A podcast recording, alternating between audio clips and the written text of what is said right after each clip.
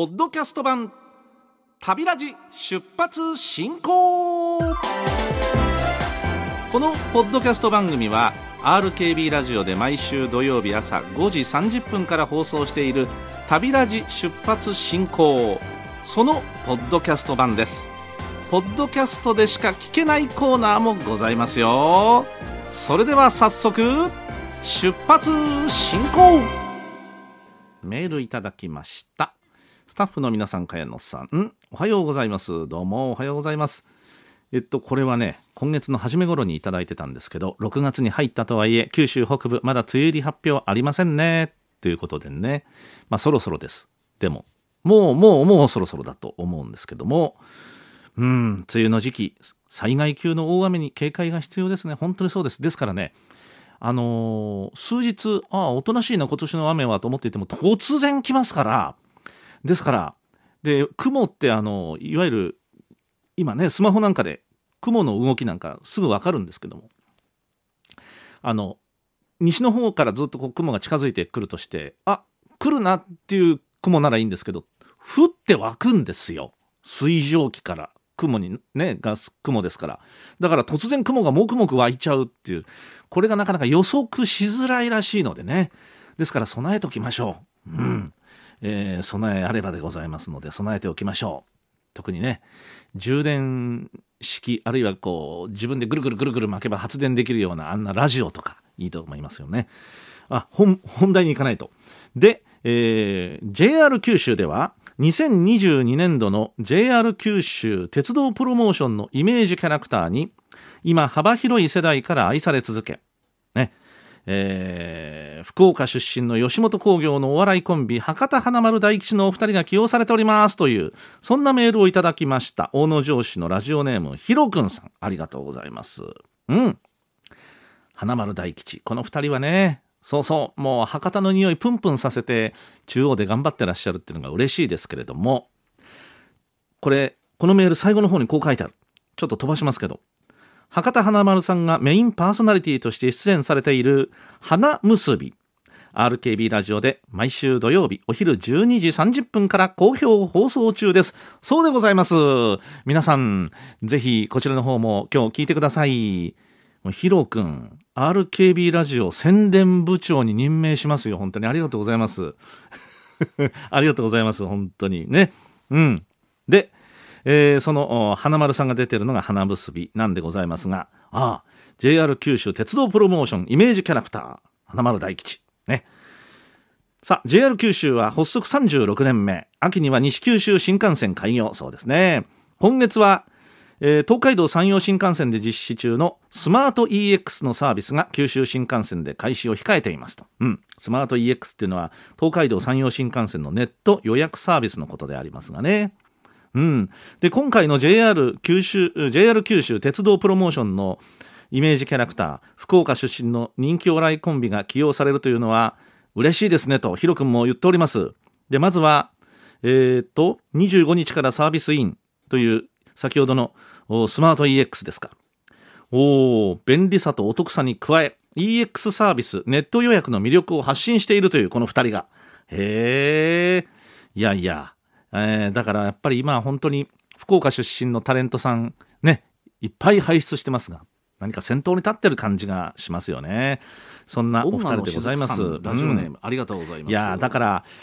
の中央でね、あの博多弁で喋ってくれたりとか、ね、そういうことがあるとちょっと嬉しかったりで、博多弁も本当の博多弁をね、はい、イントネーションも含めてですよ、語尾も含めて喋ってくれているのがなんか嬉しいなっていうね。ドラマになるとちょっとここがなかなかうまくいかないところがあってしまって、うん、そうですか、本当にそうですね。というヒロ君からの、ね、ね、アールケービー ラジオ宣伝部長さんでございますので、えー、よろしいですか、任命いたしましたんでヒロ君いつもありがとうございます。うん、そうですか。犬は何かな、日本犬かな、ん何かな、うん、番組でポッドキャスト版があると伺いましたので、本放送終了直後早速 Spotify のアプリからフォローして聞きました。ありがとうございます。そうなんです。そしてポッドキャスト版でないと聞けない私のね、えー、勝手な一人喋りがですね、だいたいあのごふんぐらいグダグダグダグダグダグダ言ってますから、そのグダグダにお付き合いいただければいいんですけども、こう書いてあります。ちょうど山陰に行ったばかりだったので共感しながら聞いておりましたが、ほうほうほう、どの辺でしょうかね。ポッドキャスト版のおすすめは、こう書いてあります。これ本当に書いてあります。ポッドキャスト版のおすすめはやはり茅野車掌の一人語りで、えー、茅野アナの本当の茅野アナが聞けるところがいいです。ありがとうございます、ありがとうございます。本当のって言っていつも本当ですからね、いつも嘘じゃないですから。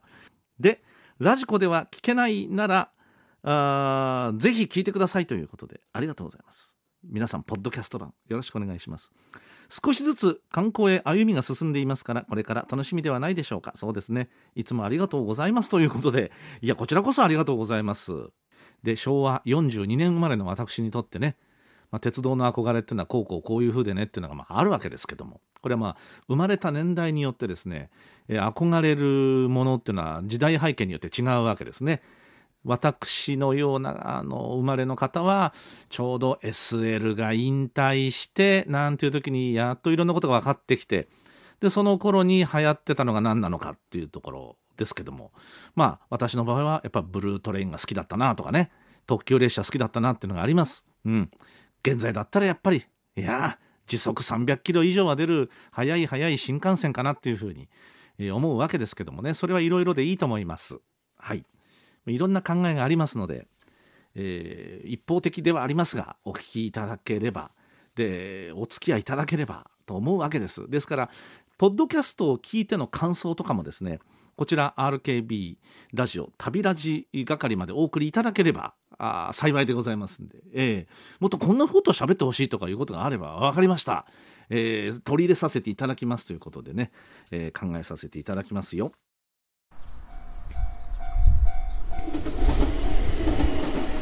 ポッドキャスト版旅ラジ出発進行。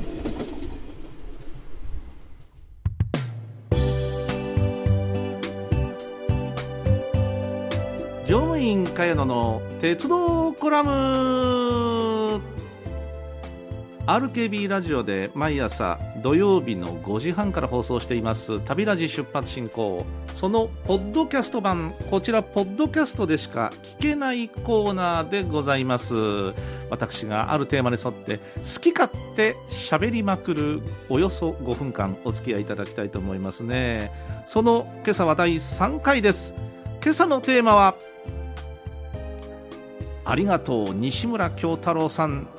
見事な時刻表トリックでした。今年のさんがつにえー、きゅうじゅういっさいでお亡くなりになった西村京太郎さん、あの番組にもねお便りをいただいたりしました、えー、西村京太郎さんのファンの方から、えー、それからこの番組では西村京太郎さんの記念館のね、えー、カード図書カードなおなんかをプレゼントさせていただいたりとか、はい、私が湯河原を訪ねたもんですから、えー、ご自身にお会いできて今では本当に良かったなっていうふうにね、えー、今更ながらに思ってるわけですけれども、西村京太郎トラベルミステリー、えー、特にどうですか、テレビではもう必ずにじかんでどこかのチャンネルがやってるなんていうね、まあ、今でも シーエス なんかで繰り返し放送されておりますけれども、西村京太郎さんのトラベルミステリーの中の一つの大きな大きなテーマ特徴が時刻表トリックだったということでね、この時刻表トリック、私ねいや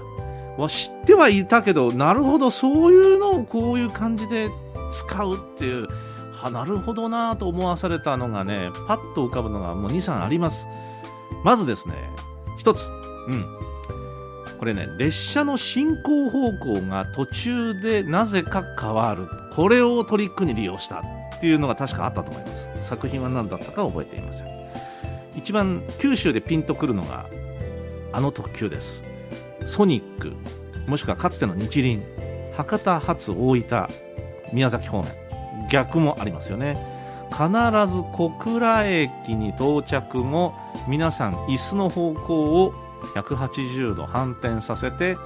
そして次に備える、なぜかというと進行方向が正反対になるからでありますね。えー、鉄道を知らない方はえまた戻るの、いや戻ることはないわけです。戻ることはないんだけれども、まあ言ってみればひらがなの手みたいな字になってるわけです。手の字みたいになってる。一旦左から右行って、そこからウィーンとカーブを描いて下に向かっていくっていうね、えー、まあそんな風に解釈していただければ折り返す運転なわけですね。これをうまいこと、まあ、時刻表というよりはこの列車の特徴を利用したというのがあったと思います。それから寝台特急いっぱい出てくるんですが、これはね、一つはですね、止まらないはずの駅、つまり時刻表示は記されてない駅になぜか止まる、いわゆる運転停車する。でそこでは乗客の乗り降りないんですよ。一切ないんだけど、なぜか止まる。え、えー、何か物を積み込んだりとか、乗務員が交代するとか、まあいろんな理由があって止まるわけです。そこでそこを犯人が利用するってわけですね。こう、なるほどねっていうね。ああ、しかも大体そういう駅っていうのは、停車っていうのは真夜中ですから、はい、ホーム誰もいなかったりなんかしてね、えーえー、そんなシーンを私は先に作品を読んでから実際に寝台特急に乗ったので、なるほど、こういう状況か、ここを犯人はどういうふうに歩いていったのかなというふうにですね、えー、西村京太郎ワールドが頭に広がるわけですね。えーそれから同じ寝台特急でこういうのがありました、えー、私九州にずっといましたから、で学生時代に東京に上京して、えー、また戻ったり、東京とそれから九州を結ぶ寝台特急というのはね、いくつも走ってましたが、一つ特徴といえば名前が違っても、まあ、例えばはやぶさと富士、うん、朝風違っても列車の編成がよく似てる。だから列車に詳しい方はいやいやちょっとここが違うよっていうのは分かるんですが、そうでない方にはほぼそっくりなんです、ええ、もう同じと言ってもいい。ただ列車の名前と走ってる時間が違う。これを利用したっていうのがあったんですよね、ええ、これもなかなかね、いやーそう言われてみればそうだけど、分かってるんだけども、それをいわゆる時刻表トリック、うー殺人トリックに利用するなんていうのをね、まあ、西村京太郎先生が考えるって、いやーそういうふうにしてこう布団の中で読みながらですね、えーまあ、事件そのものっていうのはまあ架空のものですから、ただ実際に列車に乗った時にどう感じるんだろうなっていうふうなことを感じながら西村京太郎ワールドを楽しんだのを私覚えてますね、えー、亡くなったのがさんがつです。もう随分経ってしまいましたけどもね、数々の名作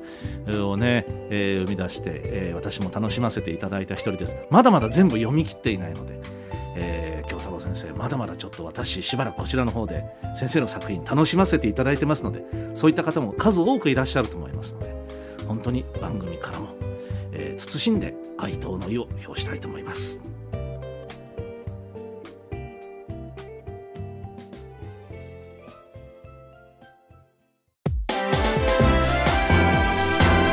ポッドキャスト版旅ラジ出発進行、お相手は アールケービー の茅野正義でした。それでは業務連絡降車終了。オライ